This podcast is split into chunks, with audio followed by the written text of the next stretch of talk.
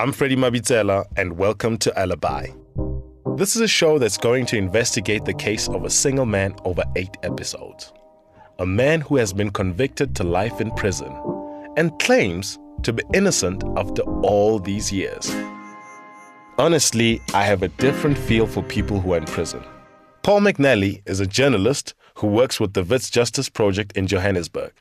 And he says that he's found someone, and this guy might be innocent. I will just say that he has a fighting chance. His name is Anthony de Vries. He's from a suburb just outside Joburg called Ennerdale. He fixed cars and worked with his hands, but now he's greying a little. And really, he has spent most of his life inside prison. And I'm quite sure you get a lot of such cases where people write letters to the Wits Justice Project and they're seeking help and they're all claiming their innocence. Yeah, we get a lot of these letters. We get about six to ten of them every week. Run me through the letters that you receive and the different stories that you've probably encountered. And then maybe we could get to why, in particular, you chose this story. This one is um, okay. I'm going to be quoting. I am a 28 year old male serving life imprisonment of murder I didn't commit. This is Marvin Adams. He's the journalism intern at Justice Project. And one of his jobs is to go through letters from inmates. So this is a letter we this guy has been writing to us since I think a year ago. And he says the DNA evidence can be challenged. Um, we're a group of journalists who look at miscarriages of justice, torture, and wrongful conviction. We're based in Wits University in Johannesburg, and we mix journalism and advocacy to investigate stories where the justice system is potentially broken. The doctor's cross examination was not given in court, and any other forensics experts were not present during the trial date. Marvin has a stack of letters with him, and these are only from this week. He picks up another at random. And he's saying he just didn't commit this murder, but he was convicted for this murder. In theory, each one of these letters represents a case that we could do instead of Anthony. It represents another wrongful conviction that we could pursue instead. That means you've heard a lot of endorsements that probably sound like Anthony's many times. where people are like, I'm innocent and there's nothing wrong with what I did. So you're quite familiar with uh, this kind of story or someone providing their alibi and you being able to tell, yeah, by gut feel, if they're right, uh, if they're a little too suspicious. So there were actually several steps to me meeting Anthony de Vries. And it started with a colleague from Justice Project.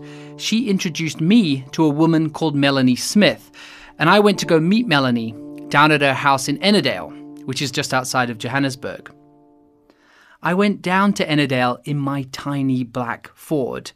I went on the freeway and drove right up to Melanie's house, and she was so warm to me. I'd never met her before, and she gave me this huge hug. And immediately she started showing me around her house and pointing out things that were up on the wall. Up on the mantle, Melanie shows me her wedding photo. It's a close up of her and her husband kissing. His name is Llewellyn, and he's in a grey suit. My mom framed it for our first anniversary. You would never guess this from looking at the photo that Melanie and Llewellyn were married while Llewellyn was still in jail. So my, my family were there, his family were there, and we had a couple of friends of ours. So it was actually very, very nice. And we were supposed to get married in Baviaanspoort, but then we got transferred from there. But luckily the people were very nice in Mangaung and they arranged everything for us. Llewellyn held up three cigarette trucks while in his early 20s. And for this, he was sentenced to 33 years. It's, it's very difficult sometimes, Paul, but like I say, when you, when you love someone and you know that that person is a good person, regardless of what they've done. Do you understand what I'm saying? Because we all make mistakes and we all learn from them. When I asked Melanie if Llewellyn is innocent, she says, of course not. She says he deserves to have been convicted. She sticks to the fact that her husband is guilty of his crimes and should serve out his sentence. Was he with a group of I was with a group of guys, Are they, do they live around here? all from here. Did they all go to jail as well? Yes, all, all of them. I'm sure I told them if they come home and this shit happens again, they dead. Hmm. I would personally kill them. I still don't get how this is going to lead us to Anthony. Llewellyn, the guy in the grey suit in the wedding photo, the one kissing Melanie, he's the guy who directs me to Anthony de Vries through Melanie. She's very harsh on her husband, and she tells me so earnestly that I need to contact this guy, Anthony. You need to speak to this guy, she tells me. So it was all up to the energy that Melanie had put into how she endorses Anthony. Well, I think what did it was that we had this wife and husband team, one of them inside jail and the other outside jail, and they had both discussed and decided that Anthony de Vries was someone that they both endorsed. The way Melanie described it was that Anthony was more innocent than the rest. All right. So now do we get to meet the man? The next step is definitely to give Anthony de Vries a call.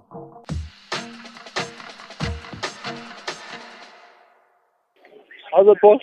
Hi, Anthony. How are you? Uh, excellent, uh, boss. Is is now an okay time? Should I call you back later? No, it's okay. You can talk, boss. I feel nervous speaking to Anthony. He's speaking to me on the phone from Boksburg Correctional Center. And I'd just like to say that on this first phone call to Anthony, I have no knowledge of his case. I only know how long he's been inside 17 years. And how insistent he is that he shouldn't have ever been put there. You see, what is the thing? It's because I was sentenced about how much I can say 17 years ago. Yeah? Hello? Yeah. Are you did? Yeah, I'm here. Yeah. So I was sentenced 17 years ago, and since I've tried everything in my power to get things straightened out, but at the time I ended up giving up hope to get justice the straight way, and I just decided to say that I'll do my sentence because what I'm doing, I'm doing life. Ne? As you can hear, Anthony is a clear spoken middle aged man. He sounds how you hope a man will sound when chasing a wrongful conviction. And and the crime itself was it an armed? What did they hold up? These guys? What did they? It was it was armed robbery, where in the armed robbery there was two two murders. Okay. Wow. And and what and who what did they rob? Who did they rob? It was a Fidelity Guard van that was robbed. Fidelity is a cash in transit company. So think of guys with guns collecting and depositing huge sums of money. Two of the guys working for Fidelity Guards was killed in in the armed robbery.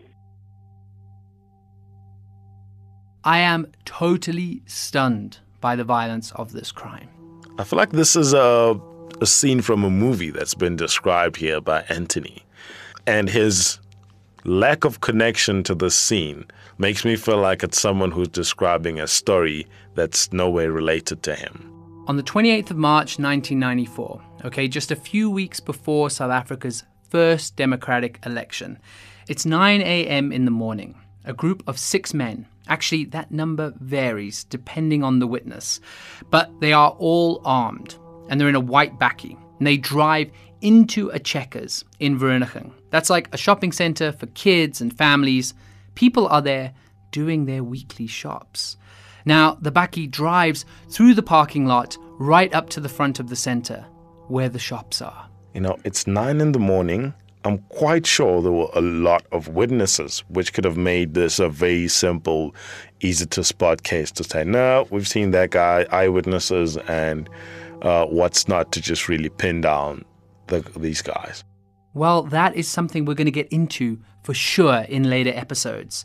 The truth is, there were a lot of shoppers there, and that means potentially a lot of witnesses. So, this gang holds up two security guards with AK 47s and shoots them dead. The police soon arrive at the checkers, and what they see is a complete bloodbath. There are two grown white men with their faces blown off. Sounds like a very gruesome scene. you know, the police were in an extremely awkward situation in the period just before and after 94. This is Johan Burger. He's a senior researcher at the Institute of Security Studies in Pretoria. He says that at this time, in 1994, the South African police were struggling with all the changes that the country was going through. These changes happened very, very quickly. You know, uh, for both the police and the military, I mean, who were fighting an, an, a prolonged or protracted war against an insurgency as it was seen at the time. Suddenly, the politicians were talking to these insurgents. This immense pressure that the police were under would have made them pretty eager to find a suspect quickly, especially for a crime like the murder of two white security guards. In 1994, this kind of heist cash in transit crime was excessively violent and quite unusual. There was a lot of fear amongst, or concerns, perhaps a better word, amongst uh, police officers at the time about how this might affect them, because everyone understood that if there's a negotiated settlement, that um, that a an ANC government would probably take over because of the majority support, and um, and and there was lots of concerns amongst police officers already during that period before 1994 that this uh, or how this could affect them. So now, give me more details about Anthony and this case. Another reason why we should be following Anthony's case is that he has his paperwork. And this is so rare with people claiming to be wrongfully convicted. If you think back to those letters at the beginning of the episode that Marvin was going through, so few of those come with legitimate paperwork. It's just their story. But Anthony has all his paperwork. And this means that he's willing for us to scrutinize his story. Not just what he says, not just his side of the story, but also what was said in court and what has been said by others about him. But what I'll do, I will, I don't know how we will do it uh, giving you these uh, documents, etc., my case files and all those things, because I've got everything in my possession. So we can just make arrangements and I can hand those things over to you. Okay, okay. I will send the things either with my brother or so, then you can arrange with him to get everything. Anthony is serving life, and he was convicted on a number of charges. First of all, the murder of two security guards. Second, robbery 130,000 Rand in cash was stolen that day at the Checkers. And third, he was convicted of two charges of attempted murder. Now, these attempted murder charges we are going to get into in a later episode. And how they come about is insane. At the scene at this moment, there's police officers arriving and we have them investigating at the Checkers. And where is Anthony at that moment? Well, Anthony claims he had nothing to do with this crime. Okay, but now, what's his alibi? What story is he providing? Where was he if he wasn't at the Checkers? He actually says that he was hitchhiking his way to a job interview for a pipe fitting job. You see what happened is on the on that specific day, actually I, I got a lift by a few guys with a bakkie because I was hitchhiking from the on the for on the Vereeniging Road. So Anthony says before he reaches this interview, he was hit on the head, he was mugged, he was left bleeding and disorientated. And actually, this is his alibi the fact that he was attacked. And unfortunately, the alibi also leaves him just a few kilometers away from the place of the murders. Those guys on the party, what happened that day? I was robbed and I was assaulted. When he was wandering around, disorientated, covered in blood, he saw police officers in the veld and he actually walked up to them and asked them for help. But instead of helping him, the police replied by rounding him up as a suspect to the murders. Okay, so that's Anthony's alibi. He says he was not at the scene, he was on his way to a job interview elsewhere, and he is also a victim of a crime. Then Anthony hands me a kicker that begins to emotionally suck me in. It's a story about what happened to him years before his arrest. When he was a teenager in high school, the police came to his house. And this was in the late 80s, remember, during apartheid. Those days, what they came there and they were looking for my brother. My brother was. They were looking for my my elder brother, uh, Selwyn. As they were looking for him, they didn't find him at home, and they took me. At the time, the police were hunting for his brother Selwyn. Now, Anthony has told me that Selwyn had political leanings. And as they were searching the house, they found some political documents and and things like that also in the house. And that was when they arrested me and they took me. They were looking for Selwyn because he was anti apartheid, because he was against the government. And when they failed to find Selwyn, they took Anthony instead. It was 1989, 1990, that period when they took me. It was a whole range of policemen that was actually because they took me from Transkei, they they assaulted me, they took me to East London. Anthony was tortured by a gang of apartheid policemen for three weeks.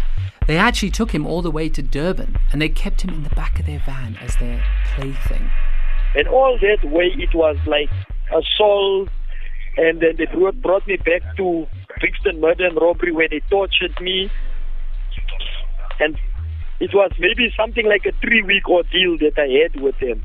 A three week ordeal. Yes. It was for, for about three weeks that I was with them and they were torturing me, assaulting me up and down. My family was running up and down looking for me. Because it was during apartheid, right? So do you feel that they it was a sort of a racially motivated attack? No, it was. It was. It was. This story from Anthony about how he was tortured by the police in high school it scandalized me. I felt sorry for him. The violence meant he couldn't concentrate while he was at school, so he dropped out. He never finished high school as a result. It completely destroyed his life. They arrested me in, I was staying in Transkei, and they tortured me. There was a case of, I even made a case of, for torturing me. So Anthony laid torture charges against the police. It was a gang of police officers who tortured him, but Anthony singled out one as a kind of ringleader Warrant Officer Jacques Marais. Now, we're going to search for a response from Marais and the other police officers in a later episode. The torture charges that Anthony brought against the police stuck, and he was awarded an out of court settlement of 35,000 Rand. That was a lot of money back in the day. His settlement was awarded by Adriaan Vlok, who at the time was the Minister of Law and Order and would go on to become the Minister of Correctional Services. However, the police officers, including the one that Anthony had singled out, Jacques Marais, went free. In fact, they all remained working in the police. How has that changed your thinking of Anthony's innocence? He's been a victim in his life, and I know that, and I can't let it cloud my judgment about a crime that he might have committed years later. So, on the day of the murder, two security guards are gunned down, but on the other hand, Anthony, at the very same instance, is hitchhiking to a job interview and gets mugged. Right, that's exactly what happened. So he's mugged, and this means he gets covered in blood. He's then kicked out of the vehicle that he's in, and he sort of scampers away. He sees a policeman in the veld, and he runs up towards him. When I saw police in the area, I went to that police. When I went to them for help, they arrested me and they took me to the scene. So this man was looking for help, trying to say, okay, safe haven, here are the police, let me tell them, you know, the crime that has just been committed against me. No, you know what? Looking at the history that he has with police officers, this is a guy who should be hating the police. I don't get why he would voluntarily run towards the police. Yeah, it's a good point. I don't know. I mean, he was so anti the police. He actually carried around a letter with him at all times from Lawyers for Human Rights saying that he must never be interviewed by the police without a lawyer present. This was because of his past. This was because he'd been tortured while in high school. And then to run to the police for help seems a little dubious. The time when they when they arrested me, they knew me immediately because we knew each other. Yeah, they, they knew me from before due to the cases that I had previously against murder and robbery. Anthony claims the police, when they found him in the veld, recognized him immediately, and not for the reasons that you might expect. Instead of helping him, because remember, he's covered in blood at this point, they revel in the coincidence of who they found. They have found Anthony de Vries. They take Anthony to the investigating officer, who is busy commanding the scene. Greef said to him, Marais, look who, we, who we've got here. This is the second I realize that Anthony's torture episode in Durban and the security guard murders are linked. And not just because they both involve the police, but Anthony's torturer in Durban and the investigating officer for the security guard murders, for which Anthony was convicted, is the same guy. It's Warrant Officer Jacques Marais. It's the same guy, just years later. Anthony is brought to the scene covered in blood, and he stares his old torturer in the eye. We discovered that Jacques Marais and Anthony have a violent history together. It's a huge miscarriage of justice that this was never disclosed at trial, right? So Anthony and Marais have got this history together, and no one in court is ever told about it even though there is evidence to show that Anthony did tell his trial lawyer of the relationship. It's like I just want to go on and live my life and put all this this chapter. It's a part of my life that I just want to put behind me. So, so why did you agree to talk to me? Did you think? You see, the the reason why I agreed to talk to you is, you know, I would at the end of the day, knowing that how hard it was for me to maybe you see, actually, it's, it's good to believe that someone will actually get something right with this. Anthony sounds broken. Like allowing this slight amount of hope to enter his voice is somehow painful for him. There's a pause on the phone, and he thinks about what it would mean for me to investigate his case further. And then he says, Actually, if everything can come out in the open, it would be a good thing for me to see that one day if maybe there is someone who can get through to say that, to show that no, these people were actually lying in court. Not to say that I want anything out of it or what, just to expose to say that no, these people they were actually lying, and it can actually be proven that they were they were lying because you know these people they will go to the extremes Anthony had many lawyers over the years, but the first lawyer that he contacted when he was arrested, upon hearing Anthony's alibi, that he'd been mugged and hit on the head and all those things, drafted a statement saying that Anthony was not a suicide risk. And this was because his lawyer understood Anthony's past. And he had reason to fear the police and thought that they may murder Anthony if he was left overnight in a cell. So if Anthony was killed by the police, the claim the next day would be suicide. Now, a statement drafted by the lawyer was a warning shot to the police, saying faking Anthony's suicide is not an option. I just want to know does Anthony have a family of his own? He has a mother who's still alive. She lives down in Ennerdale, where he grew up, and she is praying for him every day to be released. Anthony also has three children who were incredibly young when he went inside, and they have missed him their entire lives. His absence has had a profound effect on his children. His eldest daughter is 21 years old. I still remain, you know, on my own views of the fact that, you know what, he is in prison, he's been convicted. Surely there's something he did wrong. And I'm still on the fence. I'm asking how you feel now about Anthony's innocence. I have to admit to you that I switch from guilty to innocent to guilty on this case every day, every hour. I mean, the fact that he was mugged at the very same instance that the crime took place triggered a sense of uh, he could be lying from my side. Yeah, it's too clean. It's too convenient. It sounds made up. It's the kind of story you tell when you immediately have to think of something and you're kind of put on the spot. What still makes you think that he could be innocent at this point. Okay, we're overlooking the fact that we have a possibility here of a revenge story.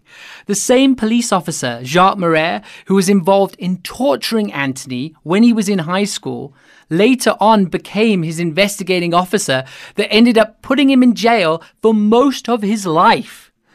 The fact that Anthony pressed charges against Jacques Marais and won could have given him a motive to frame Anthony. We have no idea what this kind of history could have done to the case.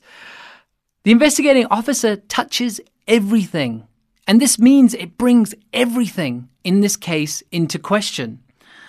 I'm not saying that we know Jacques Marais acted differently because of his past with Anthony, but my goodness, it definitely means we should pursue Anthony's case, especially because this fact was never brought up at his trial. So, where are we heading next? So, I'm heading off to see Anthony's brother Selwyn and collect his court records. Is this the same brother Selwyn who the cops were looking for in the late 80s and couldn't find and instead found Anthony, our guy, who got tortured? Yeah, this is the same guy. Anthony tells me his brother Selwyn was very political. Like he was deep involved in the struggle, fighting for the end of apartheid. And that's why the cops were looking for him on that fateful day when they took Anthony instead.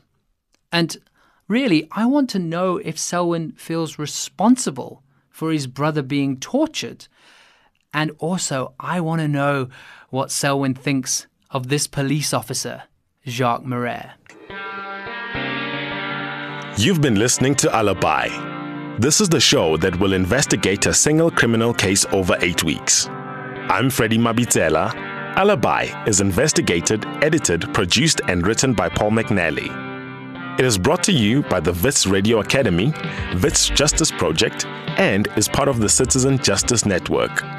Editorial oversight is given by Franz Kruger and Nushin Efani. Production oversight and music is composed by John Batman. Extra script editing and production is by Elna Schutz. Mixed by Kutlwano Serame.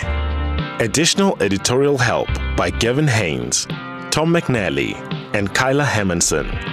We are based in Johannesburg, South Africa.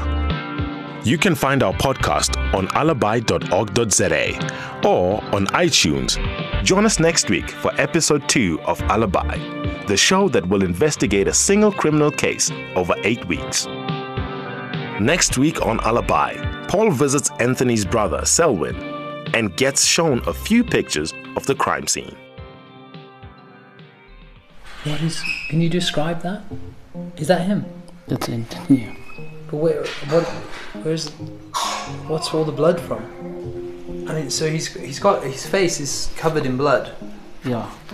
I don't know whether it was hit by the cops Jeez, is that one of the guys who was shot? or was shot. I don't like to look at pictures like that. Oh, this is not nice. Oh,